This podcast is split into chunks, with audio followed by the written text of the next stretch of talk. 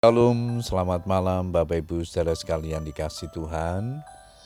Kembali kita bersyukur kepada Tuhan yang sudah menyertai dan memberkati kita sepanjang hari ini.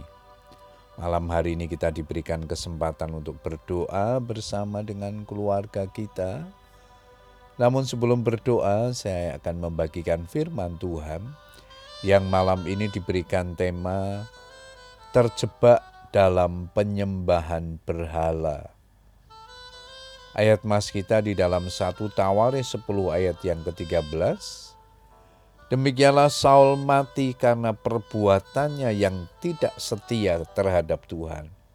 Oleh karena ia tidak berpegang pada firman Tuhan dan juga karena ia telah meminta petunjuk dari arwah. Bangsa Israel adalah bangsa pilihan yang sangat dikasih oleh Tuhan.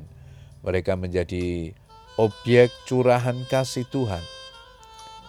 Meski selalu mengecap kebaikan Tuhan dan pertolongannya, namun mereka sering kali memberontak terhadap Tuhan dan tidak lagi setia kepadanya.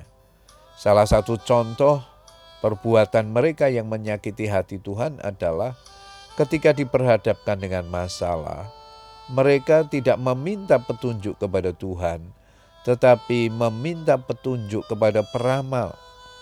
Padahal Tuhan sudah memperingatkan dengan keras, di antaramu janganlah didapati seorang pun yang mempersembahkan anaknya laki-laki atau anaknya perempuan sebagai korban dalam api, ataupun seorang yang menjadi petenung, seorang peramal, seorang penelaah, seorang penyihir, seorang pemantra, ataupun seorang yang bertanya kepada arwah atau kepada roh peramal, atau yang meminta petunjuk kepada orang-orang mati.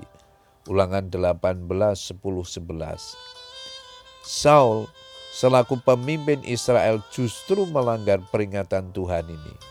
Ketika orang Filistin berperang melawan orang Israel, Saul mengalami ketakutan yang luar biasa, dan saat takut, Saul bukannya mencari Tuhan dan meminta pertolongan kepadanya, tetapi justru melakukan kesalahan yang sangat fatal dengan meminta petunjuk kepada seorang perempuan pemanggil arwah. Imamat 19 ayat 31 di sana dikatakan, Janganlah kamu berpaling kepada arwah atau kepada roh-roh peramal, Janganlah kamu mencari mereka dan dengan demikian menjadi najis karena mereka akulah Tuhan. Bapak Ibu saudara sekalian mempercayai arwah, peramal, dukun atau orang pintar artinya kita menajiskan diri dengan berhala dan bersepakat dengan kuasa gelap.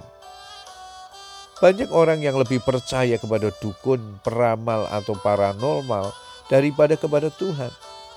Ketika usaha atau bisnis sedang sepi, ketika belum mendapatkan jodoh, supaya karir cepat menanjak, orang rela mengeluarkan uang untuk meminta petunjuk kepada dukun, arwah, atau paranormal agar mendapatkan pertolongan secara instan. Mereka tidak sadar bahwa saat itu pula mereka sedang masuk dalam perangkap dan jerat daripada kuasa kegelapan. Penyembahan berhala adalah sesuatu dosa besar dan keji di mata Tuhan.